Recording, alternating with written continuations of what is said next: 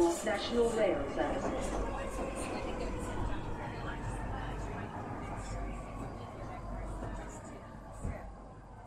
Salut și bine te-am regăsit în stația Londra. Eu sunt Manuel Cheța de la manuelcheța.com și tu asculti podcastul Un Român în Londra. Suntem la episodul 289 unde vorbim despre paradoxuri și, bineînțeles, despre știri actuale. Podcastul de față este partea Think Digital Podcast Network și mă găsești pe toate platformele posibile și imposibile, inclusiv pe radio.uk, joia la ora 6 seara. Acest, acest episod a fost înregistrat într-o zi de miercuri, în data de 17 ianuarie 2024. Bine te-am regăsit! Uite la un episod, la al doilea episod pe anul acesta și anul acesta cred că o să și sărbătorim foarte curând, imediat cât imediat 8 ani de zile de podcast. 8 ani calendaristici, da, să nu uităm. Hai să fac și recomandare de carte. Cartea se numește Click Here to Kill Everybody, scrisă de către Bruce Schneier. Este o carte foarte interesantă legată de securitatea IT, de securitatea computerelor. Și cum că absolut orice avem în zilele noastre este deja un calculator. Nu mai e un cuptor cu microunde cu un calculator în el, e un calculator care are funcție de cuptor cu microunde. La fel cu frigiderul, cu mașina și cu toate lucrurile. Sunt calculatoare peste tot. Și dat fiindcă acestea sunt calculatoare, aceste calculatoare pot fi modificate să facă alte lucruri. Cred că am văzut prin știri tot felul de situații în care pe Twitter mi se pare că au fost recomandate, promovate, situații în care frigider, cuptor cu microunde, tot felul de aparate în astea relativ simpluțe, mașină de spălat vase, rulau jocuri pe ele. Jocuri din anii 90, într-adevăr, mai amărâte, dar rulau jocuri pe ele, deși nu era treaba obiectelor respective să rulege, ruleze jocuri pe ele. Și așa că, uite, cartea asta chiar ne scoate în evidență faptul că securitatea este o problemă foarte mare în tot fel de dispozitive electronice, pardon, computerizate și uite-te că securitatea, securitatea nu este luată în serios uh, deloc. Am ajuns undeva pe la pagina 70-80, este o carte chiar foarte faină, educativă, trece în uh, perspectivă și în, uh, în vizor tot felul de chestiuni interesante legate de dispozitivele de astăzi și modul în care noi interacționăm cu ele. Așa că e important de bun de știut o asemenea carte, de citit o asemenea carte, cât are 200 și ceva de pagini, o citești, dacă ai timp și chef, o citești de dimineață până seara, dacă e să te uiți așa. Scrisă de Bruce Schneier. Îl urmăresc pe Bruce Schneier de ceva ani bun de zile și uite-te că el a scris mai multe cărți, asta este prima carte pe care am citit-o de la el, scris în 2018 și o carte destul de actuală, ca să zicem așa. Și cu atât e mai important în zilele noastre în care AI-ul poate să creeze un malware mai puternic decât ar putea crea oamenii. Așa că este important să citim puțin, să descoperim uh, care este landscape-ul de astăzi legat de securitatea computerelor și, bineînțeles, dat fiindcă fiecare dispozitiv din jurul nostru este deja un calculator. Hai să laud și un grup de oameni faini, sunt cei de la ROE Hub, se ocupă de suport pentru muncă și violența domestică. Sunt Romanian and Eastern European Hub. Muncesc oamenii ăștia din greu pe acolo. După aia mai avem de-a face cu alte grupuri foarte faine, gen The 3 Million pe Twitter, se ocupă de drepturile europenilor, e centrul filia care se ocupă de drepturile femeilor și Eclair.org se ocupă de conștientizarea traficului de persoane. Sunt uh, probleme destul de mari și este important să ne uităm la lucrurile astea și să vedem cum putem sprijini oricare grup de genul acesta. Printr-o donație, printr-o pomenire, ceva de genul acesta. Și așa hai să intrăm în uh, micul, micul subiect al zilei, respectiv paradoxuri. Și e o chestie foarte interesantă. De fapt, un paradox îl definești ca fiind ceva care se întâmplă contra a ceea ce te aștepta să se întâmple. Nu? nu că zici tu că nu are explicație. Dar adevărul este că aceste paradoxuri de care o să vorbesc eu legate de UK nu sunt paradoxuri propriu zis, ci sunt pur și simplu găuri în cunoașterea mea, în, în principal, legat de, ce știu, societatea locală, de viața de aici, de situația de aici, de sistemul de aici, cultura și așa mai departe. Paradoxul în mod real nu există. Paradoxul există doar în condițiile în care tu nu ai acces la anumite informații ca să tragi o concluzie suficient de normală la cap. Da, unul dintre paradoxurile, de exemplu, de Londra, ca să zicem așa, este că ai zone foarte sărace lângă zone foarte bogate. Da, consideră Poplar din Tower Hamlets versus Canary Wharf. Canary Wharf este o zonă unde se lucrează în sistemul financiar în, în special. Da? Într-o zonă flutură banii pe geamuri, în cealaltă zonă se înjunghe ea pe bandă rulantă. Și atunci e paradoxul ăsta interesant pe care îl vezi într-un oraș foarte bogat, într-un oraș în care, cât anul trecut, în 2023, Horeca a, a avut venituri de vreo 46 de miliarde, da? mai multe venituri decât probabil multe țări de pe planeta asta, într-un singur oraș. E, e drept, Londra este un oraș enorm, dar 46 de miliarde venit numai pe sectorul de Horeca, nu mai discutăm de alte tipuri de, alte tipuri de servicii, da? Și uite-te cum te duci într-o zonă cum e Poplar, cât de cât frumoasă, cât de cât amenajată și totuși oamenii se înjunghe pe acolo, oamenii tinerei. În uh, Londra ar fi vreo 200 de tineri omorâți anual prin înjunghiere, de obicei din zonele sărace. Din zonele sărace care sunt împărțite peste tot, în uh, toate, să zicem, districturile astea ale Londrei.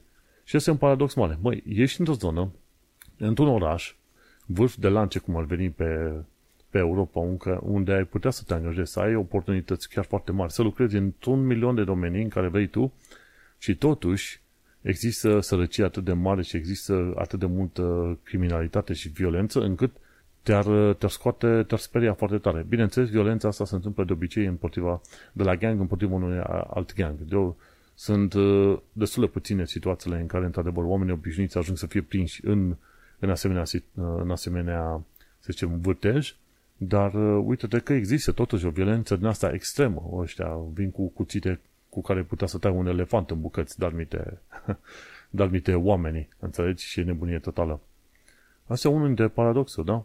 Înjunghieri de numai sărăcie enormă într-un oraș în care ai niște, să zicem, uh, posibilități enorme. Un alt uh, paradox pe care l-am mai văzut uh, și mi, mi s-a scos cumva în evidență, măi, oameni care vin și stau, nu vin, cel puțin, inclusiv dintre britanici. Câteodată sunt două, două, trei generații sau pe benefits. Învață cum să joace sistemul și sunt stai să te gândești, mă, britanici de lor, alt, da? Învățați să stea bunic, fiu și nepot în aceeași casă cumva și să joace sistemul în așa fel încât să primească beneficii.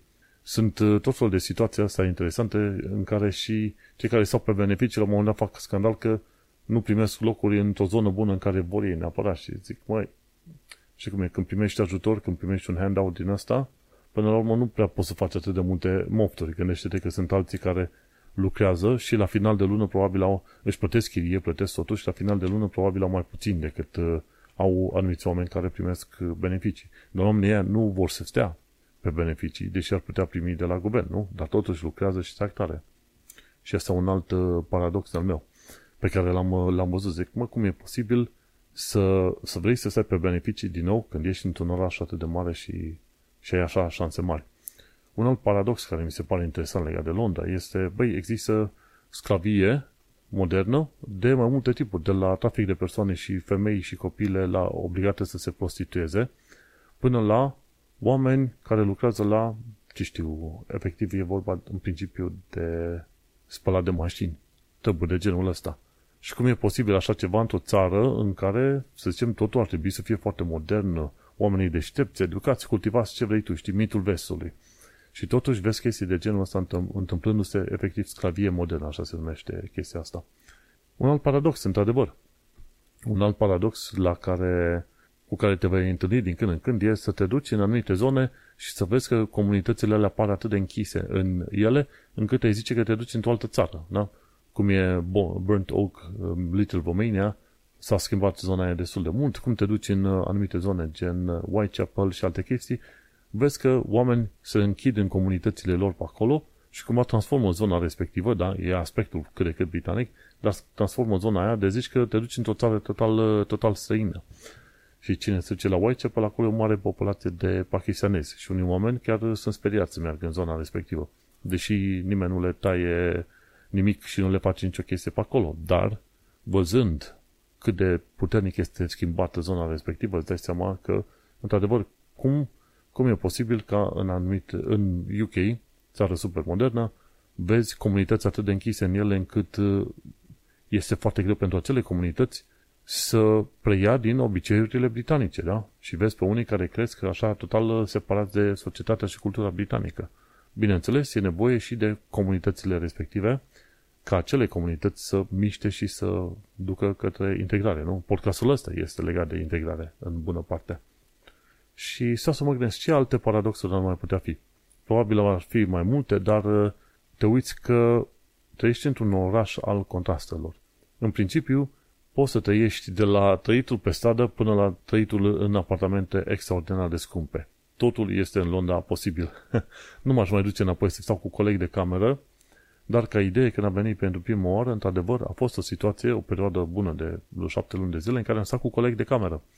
Eu plăteam 300 de lire pentru colțul meu de cameră, colegul plătea 300 de lire pentru colțul lui de cameră. Și așa am dus-o luni întregi, nu ne-am încurcat unul pe, pe altul, n-am avut nicio treabă. Dar asta nu înseamnă că poți să duci la infinit. Da? Un alt paradox, așa, e cel al locuitului. În România nu vrei să locuiești în uh, locuri mai mici de o cameră sau ceva de genul ăsta. Vrei neapărat o cameră într-un apartament sau o garsonieră. Nu te duci tu în alte, în alte locuri de, cu colegi de cameră. În România așa ceva nu există. Să stai cu colegi de cameră. Foarte rar așa ceva. În UK se duc oamenii și câte patru colegi de cameră. Stau ca la internat în uh, perioada liceului. Și zic că stau o lună, două, trei și stau cu ani, așa cu colegi de cameră. Și atunci stai să te uiți cum, e un paradox așa, na? Cum te duci într-o țară super modernă, bogată și în Londra, da? Vârf de lance, și totuși ajungi să stai ca șobolan într-o, într-o cameră, cămăruță destul de mică, cu un duș cavai de el și, bineînțeles, în condiții mai proaste probabil decât în România. Și asta sunt lucruri de care trebuie să știi când pleci din, uh, din uh, România și te duci într-o orice fel de altă țară. Trebuie efectiv să iei totul de la la Z, de la mâncare, de la sănătate, de la orice vrei tu pe acolo și mai apoi să vezi dacă în țara respectivă condițiile alea se respectă și pentru ce bani sau în ce situații se respectă acele condiții, dacă vrei să fie respectate, nu? Și aia, pentru că la un moment dat o să nimerești să, într-o țară modernă, frumoasă și spui, băi, dar cum de-a nimerit aici? Ce se întâmplă? și nimerești în paradoxuri din alea, ups, oare care este treaba? Și atunci, bineînțeles, asta nu sunt paradoxuri, aici e bun de știut uh, ceva istorie locală, psihologie, învățând despre imigrație și tot fel de alte lucruri, îți dai seama de ce anumite tendințe există și se perpetuează de la generație la generație. Dar aia vreau să zic așa, într-un oraș în care te-ai fi așteptat, nu neapărat să fie cu câinii cu colaci în coadă, dar totuși mulți oameni să aibă perspective foarte bune, nu sunt mulți oameni care au perspective foarte bune. Important e că dacă vii într-un oraș, să te, dacă te duci într-un oraș mare, hotărâi să muncești și să tragi din greu și ai, ai cât de cât măcar, dacă nu ai skill măcar să ai dorința de a învăța, să știi că vei reuși și vei evolua din, din, din ce în ce mai bine de-a lungul timpului. Dar, într-adevăr, da, niciodată nu vei putea ști absolut totul și vei da de anumite situații în alea care par paradoxale, tocmai de aceea trebuie să ai mintea deschisă și să citești cât se poate de mult despre societatea de la fața locului. Și hai să discutăm despre alte lucruri mai mult sau mai puțin interesante. Uite, începem cu autoritatea britanică și londoneză. Un alt paradox este inflația UK. Inflația UK, în mod normal, zice că ar, fi, ar trebui să fie pe la cât? 4% UK inflation. Cât ar trebui să fie? Consumer Price Inflation. Acceptable cookies, să ne uităm pe 2023 și nu îi zice. În, în principiu se spune că în principiu ar fi, ar, ar fi cam pe la vreo 4-5%. Adevărul e că inflația ar trebui să fie mult real mai mult de atât, ci probabil 7, poate chiar 8%. La, la un moment dat, uh, Sasha Iancin a făcut niște verificări și și-a dat seama că datele promovate de către, de către Oficiul Național de Statistică al UK sunt nițel false. Mai ales pentru partea de how owner-operated costs, ceva de gen pentru cei care dețin case și plătesc ipoteci. Costurile alea sunt estimate în funcție de chiriile pe care le-a plătit oamenii. În loc să, să se ceară date oficiale legate de ipotecile pe care în le plătesc oamenii. Și așa pare că inflația, deși zice că ar fi vreo 4% pe UK, de fapt este undeva înspre 6 și 7%.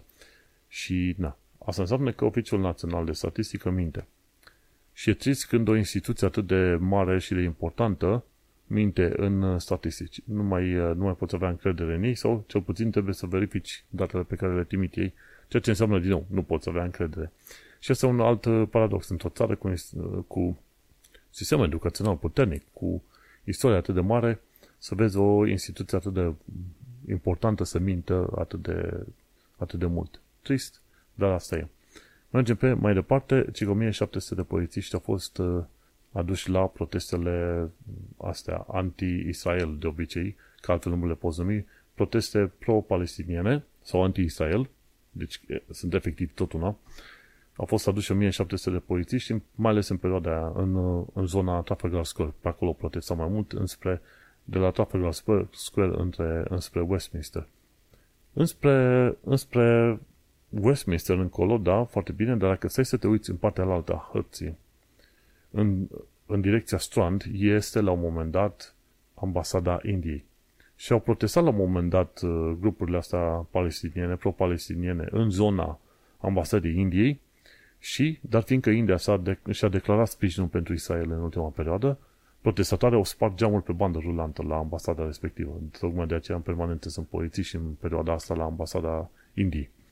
Ori, na, cum am spus de mai multe ori, tot felul de, tot felul de grupuri din astea care promovează comuniștii, naziștii și tot felul de grupuri din astea uh, radicale, nu, nu o să cred în protestele lor. Și în plus, protestele astea pro-palestiniene, atâta timp cât nu condamnă violurile și omorurile făcute de către Hamas, pentru mine sunt uh, proteste care nu trebuie, uh, să zicem, urmărite, susținute și așa mai departe, pentru că nu, pentru ei nu contează în mod real viața umană, ci contează doar ai lor. Ori atunci, pentru oamenii de orice natură, bă, trebuie să conteze oricine e victimă de o parte sau de alta. Înțelegi? Așa că nu, nu poți să dai crezare în asemenea proteste sau să le susții. Mergem pe mai departe, ce am aflat, autobuze electrice în flăcări. Ce că vreo două autobuze electrice au ars în Londra în ultimele, ce știu, câteva luni. Și așa că toate autobuzele electrice au fost retrase pentru verificări. Nu știu dacă am mers cu autobuz electric. Ba, am mers la un moment dat și am mers la un moment dat și cu autobuz pe hidrogen. În Londra sunt și așa autobuze pe hidrogen și autobuze normale. Dar, bineînțeles, nu am avut probleme. Astea electrice se mișcă repede și nici nu fac așa gălăgie. Mai, mai e niciun fel de gălăgie așa, jut, ușor. Ce am uh, văzut de curând că se întâmplă este că MNS și tot felul de alte firme au început să ascundă data de expirare de pe produse, de obicei la legume și fructe. Și în loc să prezinte data de expirare, ei ascund data în, uh, într-un cod anume. Și e ceva de genă J1 1801 1C. Și din uh, chestia asta, J1 1801 1C, dacă scoți primele două și ultimele două litere, rămâne 1801 și 1801 înseamnă 18 ianuarie. Aia e data de expirare. Și când vezi codul din ăsta, scoate primele și două și ultimele două litere și vezi ce dată de expirare are. De ce? Pentru că e important să știi data de expirare. Ei nu vreau să aibă pierderi. Dacă magazinul de orice fel are pierderi, pentru că oamenii nu vor să cumpere decât produsul cel mai nou, înseamnă că magazinul respectiv trebuie să regândească modul în care vinde produsul. Nu să ascundă data de expirare, ceea ce e o nesimțire extraordinară. Și le doresc, știi, vorba mea de obicei, le doresc pentru comportamente de genul să le falimenteze măcar anumite linii. Și ce s-a, ce s-a descoperit? Încercând să păcălească oamenii cu data de expirare, au început să aibă mai multe pierderi. Pentru că oamenii acum se uită și mai atent și să vadă cam ce, ce chestiuni pot, pot lua dacă sunt mai bune sau nu. Pentru că nu mai văd data de expirare. O nesimțire foarte mare. Ce am aflat de curând e că s-a dat o amendă de 1600 de lire pentru prostie în parking. Prostia fiind că cineva a dat mașina să unei alte persoane să conducă, acea altă persoană a aruncat țigară pe jos, iar uh, proprietarul de drept al automobilului a refuzat să dea datele de identificare a noului șofer, da, amicului lui. Așa că, cu ocazia asta a primit 1600 de lire, lire amendă. Ar fi primit mai puțin dacă era lăsat șoferul respectiv să îi ia amenda la momentul potrivit. Dar, nu, se mai dau amenzi mari și pentru comportamente de genul ăsta în, în Londra. Ce am mai aflat de curând este că un grup musulman a fost trecut uh, pe lista organizațiilor teroriste. Ce că un grup musulman de UK numit Hizb, Hizb ut Tahrir și acum a fost trecut pe lista de grupul astea teroriste da? Și gândește-te, acum, efectiv, într-un mod oficial, într-un mod oficial, un grup terorist e parte a protestelor pro-palestiniene și care tot cerea jihad în sus, jihad în jos. Și tocmai de aceea, dar fiindcă acest grup este băgat acolo în uh, lista organizațiilor teroriste, important este să fii atent dacă nu cumva ești asociat cu acel grup, dacă e prieten sau dacă ești la proteste cu oameni care sunt în acel grup, să preferezi să te duci la plimbare. Să continuăm lista de știri. Pe UK poți să cumperi baterii AA pe USB. Foarte interesantă chestia asta. tot ce trebuie să cauți e baterii AA pe USB, bateriile respective se încarcă de la USB și le poți folosi în tot felul de locuri, telecomenzi și alte chestii. Uh, pe eBay mi-am pus anunțul cu placa mea video. Am avut o placă video, am o placă video RTX 3080, o vând, am pus anunț acolo, să vedem dacă oamenii vor fi interesați să o cumpere. Vreau să vând pasta, să iau altceva nou, așa că am pus-o și eu pe eBay. RTX 3080. Ce am aflat de curând este că pe social media s-au prezentat tot felul de proiecte din astea de investiții pentru oameni obișnuiți și 75 de milioane de lire au fost furați anul trecut cu ocazia asta. Oamenii au fost păcăliți că investesc în ceva și li s-au furat banii. Tot legat de bani, uite, aplicația Zinc de la HSBC este un competitor pentru tot felul de aplicații gen Wise, care fac transfer de bani. Interesant, nu știu cum funcționează, probabil pe același uh, sistem cu firme partenere sau cu bănci partenere, dar e interesant că până la urmă o bancă face o asemenea aplicație să transferă. Băncile pot transfera, dar de obicei e mai scump și mai greu. Și așa că e o idee interesantă să vezi o bancă, gen HSBC, că își creează un asemenea serviciu cumva separat de bancă de transfer de bani. Ce am aflat de curând? Uite că 26 de tâlhari de ceasuri scumpe au fost prinși în centrul Londrei. Echipe speciale ale poliției au mers prin centrul Londrei cu ceasuri scumpe la mână și pe au fost tâlhăriți, după care au, fost, după care au prins tâlharii respectivi. Interesantă chestie. E pe BBC un uh, articol și cu video arată cum îi prindea pe, pe respectivii 21 de indivizi. Da, ideea este că nu vrei să porți lucruri foarte scumpe mergând prin, uh, nici prin centrul Londrei, nici pe nicăieri prin Londra, pentru că te poți pomeni tâlhărit. Da? Ce am aflat de curând e că săptămâna asta ci că vor fi în cele mai multe seri minus 6 grade pe afară. Foarte, foarte frig. Anul trecut nu, nu cred că a fost așa frig. S-a dus undeva pe la 0 sau minus 1, dar nu știu dacă minus 6 grade. Așa că e bun de știut, minus 6 grade noaptea pe Londra, ai grijă să ai multe pături pe tine când te pui la somn. Și ce am aflat de curând este că 736 de manageri au fost afectați de erorile Horizon de la Post Office. 736 de manageri. E absolut incredibil cât de mulți oameni. Măi, și nu și-au putut da seama, băi, că e un număr mult prea mare de oameni care teoretic furau. Efectiv, ieșea din grafic, mă, nu puteau să-și dea seama ăștia ce se întâmplă pe acolo. Dar au fost nesimțiți și au zis, nu, nu, sistemele noastre IT sunt bune. Mă, sunt IT bune când, când sunt bune când sunt programate bine, dar trebuie să ai și tu creier să ți-l folosești, nu? Și așa mergem mai departe, hai să ajungem la viața în Londra și în sănătate. E Global Garden de la King's College. King's College organizează din când în când evenimente foarte interesante și unul dintre evenimentele astea e Global Garden. Și ce trebuie să faci? Să te duci la Strand Campus în Londra și acolo găsești tot felul de creaturi din astea inflatable, da? Globot, ca așa și zice. Efectiv niște balone umflate, colorate, și înalte de vreo, ce știu, ceva de genul ăsta de 10, 15, 20 de metri. Și sunt puse acolo și create de către un studioul de soft robot, de robotică moale, soft robotics, numit Air Giants. Și efectiv trebuie să te duci la Strand Campus în Londra și Strand Campus, hai să vedem unde e Strand Campus ăsta, e Victoria Embankment, a, și dacă te uiți, duci acolo, e la probabil King's College London Strand Campus. Stau să văd dacă nu cumva ale Waterloo Bridge. Da, e chiar lângă, lângă Somerset House. Și lângă Somerset House găsești acolo și King's College Strand Campus. Și acolo să găsești uh, roboțiile ăștia blubby umflați așa. Pare interesant, cine are chef. Între 18 și 20 ianuarie 2024, gratuit să mergi acolo, între 12 și 8 ziua, ceva de genul ăsta. Foarte interesantă faza asta. Dacă vrei să vezi ceva mai interesant și totuși la fel de mare sau foarte mare, este gorila gigantică de la Paternoster Square. Și acolo te poți urca chiar pe, pe gorila asta gigantică. Și în zona aia mai sunt și niște elefanți și la Paternoster Square te poți duce să vezi asemenea sculpturi din astea enorme, care mai apărut din loc în loc pe acolo sau prin alte, alte locuri, dacă stai să te gândești. Unde e Paternoster Square?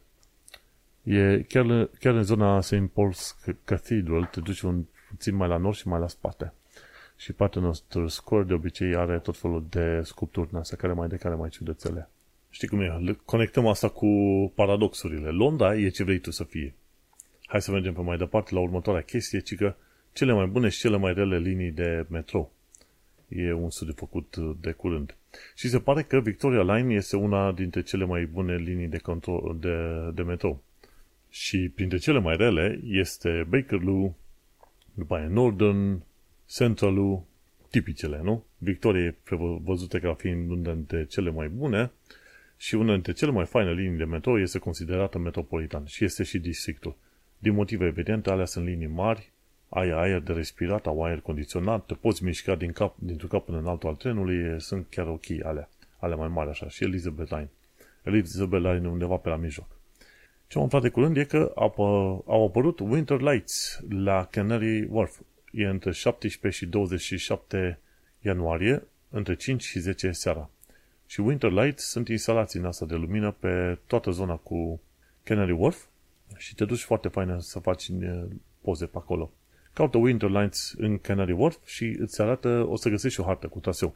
Am mai făcut treaba asta și anul trecut și cum avem ocazia ne mai plimbăm și noi de acolo-acolo. Oricum, când am avut ocazia ne-am plimbat și prin centrul Londrei, cum am fost de curând, am văzut Covent Gardens, probabil o să-mi aduc aminte să vorbesc la un moment dat și de Twinings, da? Twinings are un magazin oficial chiar pe The Strand, destul de aproape de Somerset House și e un magazin mic în gust, dar vechi de sute de ani de zile acolo, nu știu, cred că 2-300 de ani de zile. Vezi, în Londra chiar găsești vechi, chestiuni vechi de sute de ani de zile. Cum să nu apreciezi chiar treaba asta? Și revenind la Winter Lights la Canary Wharf, ar fi o ocazie foarte bună să vii să vizitezi Canary Wharf aici. E la 5 minute de mine. Numai să am chef să merg, atâta tot. Dar uh, sunt foarte faine chestiile astea și am timp până pe 27 ianuarie ca să merg să le văd. Și încă o chestie interesantă de văzut, la V&A Museum te poți duce să vezi artă generată de calculator încă de prin uh, anii 700. 700, pai, 80, pardon, nu știu ce a fost în capul meu. O femeie pe numele ei Patrick D. Prince a făcut colecție de digital art încă din anii 80 și a salvat-o. Bineînțeles, ceva creat digital, ce știu, pătrățele și alte chestii de genul ăsta și le-a, le-a printat, îți dai seama. Și e prezentată, prezentarea asta ține până pe 15 septembrie 2024 la V&A Museum și e gratuit. Majoritatea muzeilor din UK sunt gratuite, din UK, pardon, din Londra, va trebui să îți faci o programare câteodată înainte la unele dintre ele. Dar e foarte interesant, uite, artă digitală din anii 80, uite cum, cum a evoluat. Oricum, pe în anii 80-90 erau foarte tari ăștia, cel puțin BBC-ul, avea BBC Micro, calculatorul BBC și învăța pe oameni cum să scrie pe calculator, tehnologie nouă nouțe, ceva de genul ăsta. În momentul de față, BBC mai face chestii noi nouțe legate, de exemplu, de Solid, un fel de capsule din alea de identitate personală cu, cu Sir Tim Berners-Lee, dar nu știu cât de mult le merge proiectul ăsta. BBC nu mai este așa la, la, e la, nu mai e la vârful de lance a tehnologiilor cum era înainte. Știi? Oricum, este un site suficient de bun, știri relativ ok, dar nu mai este vârful de lance la nivel de tehnologie, pe cum era mai de mult. Și cam atât cu viața în Londra și în sănătate. Aici încheiem prima jumătate a podcastului. Mai am doar niște informații practice și ceva legat de cultura și istoria britanică, după care încheiem noul episod. Cine vrea să asculte restul episodului, să nu uite să intre pe manuelcheța.com, unde trebuie să caute episodul 289 denumit Paradoxuri. Succes! După o mică pauză de cafea, uite că am revenit, să discutăm despre alte lucruri interesante, respectiv informații practice. Interesantă chestie, tot ceea ce pun în podcastul, uh, în fiecare episod de podcast, sunt lucruri care mă interesează pe mine în mod direct. Dacă te aștepta să găsești un podcast obiectiv, asta nu este în mod sigur. Este doar pe linia mea de interes ce știri îmi ies mie în evidență și, bineînțeles, ce lucruri îmi atac puțin uh, atenția. Și tocmai de aceea lucrurile respective le pun în uh, podcast. Cine îmi zice vreodată că podcastul ăsta nu este obiectiv, este în titlu sau în ideea de podcast, este cât se poate de subiectiv pe aici. Nici n-am avut invitați, cred că, cred că niciodată, dacă stau să mă gândesc în imediat este de episoade, fac lucrurile după capul și după mintea mea, bineînțeles primesc și sugestii, da? Am, uh, ca sugestie am pus recomandări de cărți. Altcineva mi-a recomandat să pun uh, ONG-uri sau grupuri faine pe acolo, deci avem uh, avem chestiuni care s-au întâmplat în funcție și de sugestiile oamenilor în podcastul ăsta. Și ca informație practică, pe mine m-a interesat să știu cum e treaba asta cu plătitul de taxe, mai ales pentru side gigs și mai ales pentru cripto. Am și eu câțiva cripto amărâți, am pus la un moment dat niște bani și acum au, au, a scăzut valoarea lor cu 70%. Aș putea să mă duc la HMRC și să le zic, știi ce? Am băiat niște bani, acum sunt cu 70% mai puțin, vreau să-mi tăiați din taxele pe care trebuie să vi le dau. Singurul lucru, pentru, singurul motiv pentru care nu fac treaba asta e o lene extraordinară, că trebuie să-ți faci self-assessment, să primești acel UTR number, să faci tot felul de chestii și, efectiv, nu-mi place birocrația. Acum că eu sunt la pierdere, nu mă agit, dar dacă eu aș fi la câștig, atunci ar trebui să mă agit pentru că, știi cum este, dacă eu nu urmăresc aici Marsiu, aici Marsiu în mod sigur m-ar urmări pe mine. Și dacă aș câștiga, să zicem, capital gains peste 1000 de lire, din cripto ar trebui să prezint. Deci aia mă interesează să, să știu. Coinbase va, Coinbase, de exemplu, dacă ai conturi, au chestii de cripto pe Coinbase, dar pe orice fel de rețea din asta financiară care are entitate legală în UK, va fi obligată să prezinte detaliile cu user și cu nume și cu ce vrei tu către aici marsi. Nu scap de taxe. S-a dus istoria și ideea că tu faci cripto și cumva te ascunzi de către, de către guvern. Mai devreme sau mai târziu vei fi prins. Bun. Și apropo de plătit taxe și dacă e un side gig, dacă vinzi lucruri din casă și câștigi mai mult de 1000 de lire pe an din alea, ei, va trebui să plătești taxe și pe acolo. Deci ai grijă ce și cum vinzi. La aia mă interesează că e informație practică. Plătești taxe din orice și trebuie să știi când și cum plătești acele taxe. Și ce mai aflat? Oricum, ai niște allowances. E un allowance o, o mie de lire pe an din chestiuni pe care le vinzi în casă. Și pe aia mai ai un alt allowance pe care îl ai din capital gains tax, care și cel la înainte era 1000 de lire și anul ăsta mi se pare că o să scadă la 500 de lire, ceva de genul ăsta. Bun de știut uh, detaliile astea. Ce am mai aflat de curând este că investițiile pot merge rău. Și care este treaba? Când vrei să-ți investești bani în tot felul de platforme, pe social media mai afli de, o, de obicei de anunțuri din astea, când vrei să investești banii, atâta timp cât uh, investești pe balua ta, cum ar veni, dacă nu ești atent, poate să scadă valoarea chiar foarte mult și poate să ajungă chiar la zero. Deci trebuie, trebuie să ai grijă foarte mare dacă investești de unul singur, să înțelegi foarte multe chestiuni legate de investiții, pentru că s-ar putea să scadă foarte mult valoarea, tu să vinzi, să te enervezi și să nu mai investești niciodată. Deci îți trebuie un, un antrenament. Dacă tu vrei să investești de unul singur, uite-te la uh, Index Investing, un S&P 500 și acolo să pui bani și gata, o lași, o lași baltă. Nu să investești în acțiuni direct, pentru că investiți în acțiuni nu numai că îți cere multă muncă și multă putere mentală de procesare, dar și putere psihică de procesare, ok? și probabil că dacă, de exemplu, mental sau intelectual ai fi în stare să înțelegi ce face o firmă și cât de bine poate să stea în picioare, psihologic te poate dărâma când vezi că a coborât 70% și probabil va trebui să aștepți câțiva ani de zile să revină și alte chestii de genul ăsta. Sau uh, multe alte lucruri de genul. Oricum, e important de știut că dacă îți deschizi un share Zaisa și zici că gata, o să faci aver din investiții, gândește-te de două ori că s-ar putea să nu se întâmple treaba asta. Mergem pe mai departe, ci că cele mai rele hoteluri din UK. Și știm de Britania. Am vorbit despre Britania pentru că cei mai mulți oameni se plâng de Britania că, într-adevăr, este cel mai rău lanț de hoteluri. Dar uite-te că, de fapt, cel mai rău, cu adevărat cel mai rău lanț de hoteluri este, de fapt, un uh, lanț mai micuț numit Village Hotels. Și așa că dacă ai auzit de plângeri de Britannia Hotels și ți s-a părut că e rău, ai Village Hotels și că e cu cât? Cu 10-20% mai rău de atâta. și așa că hotelurile care sunt relativ cele mai ok sunt uh, Weatherspoons, Sofitel, Courtyard, Marriott, Days Inn, Ibis și ceva de genul ăsta. Alea sunt mai cunoscute și mai ok, ca să zicem așa. Dar da, te ferești de Britania și de alt hotel numit Village Hotels. Astea sunt mai ieftine, tocmai de aceea sunt, uh, sunt mai vraiște, ca să zic așa. Și ultima parte, războiul din Falklands, la partea cultura și istoria britanică.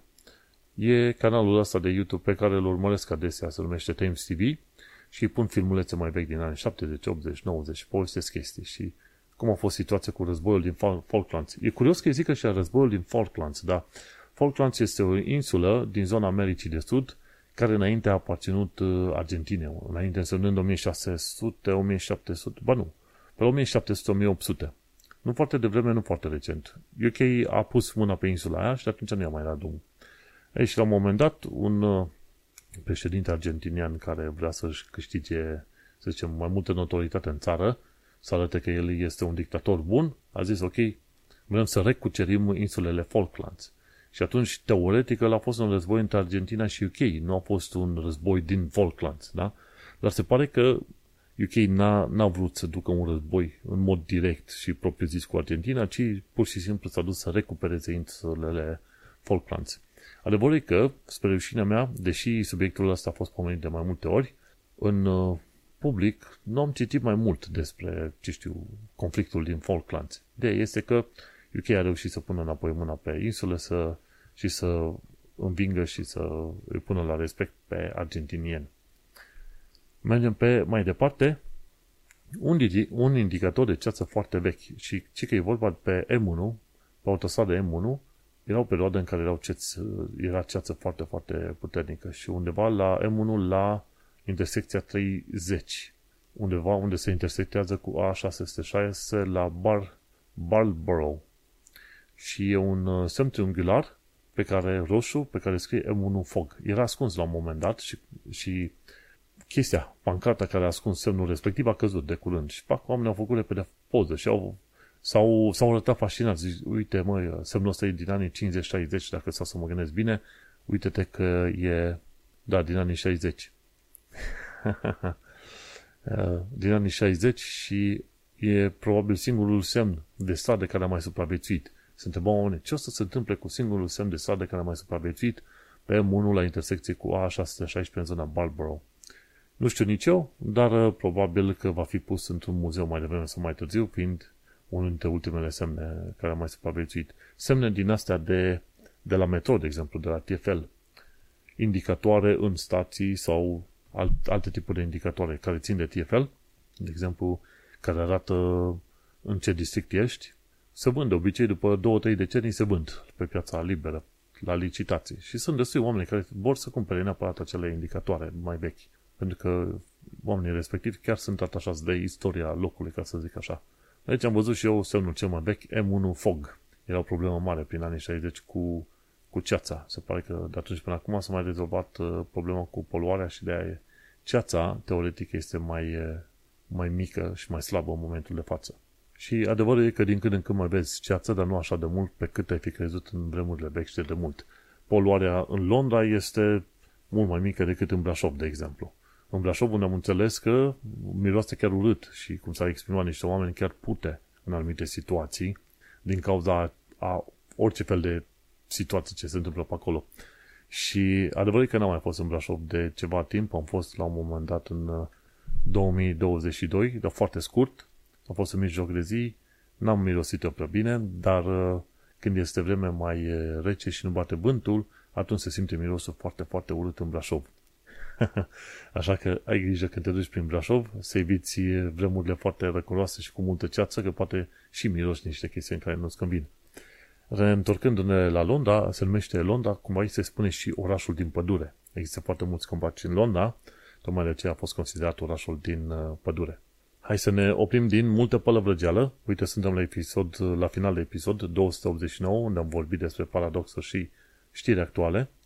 La un moment dat, ca știre actuală, ca și să, să încheie aici povestea pe astăzi, am contactat British Library, pentru că vreau la un moment dat să strâng toate episoadele astea de podcast, să le copiez pentru cei de la British Library și să fie trecut acest podcast ca podcast de salvat. Că, că, pentru că din ceea ce știu eu, British Library, tot fel de podcasturi de UK, ei le salvează. Și sper că ar vrea să salveze și podcastul ăsta al meu și probabil peste 100 de ani de zile să fie istorici, oameni interesați de, ce știu, populația română din 2020 uh, și ceva. Și să asculte ce vorbeam eu în, uh, în podcastul ăsta. Un român oarecare, rătăcit prin Londra. Sunt curios să văd cum o să iasă. Au avut un uh, mare hack de curând cei de la British Library și deocamdată nu pot să dau de oameni pe acolo, dar sper că în curând, probabil, ca scop mare al anului, să reușesc să trec podcastul ăsta în librăria, în biblioteca de la British Library ținem, uh, ținem pumnii, cum se zice. Așa, suntem la final, noi ne mai auzim, succes pe altă dată. Baftă! Change here for National Rail Services.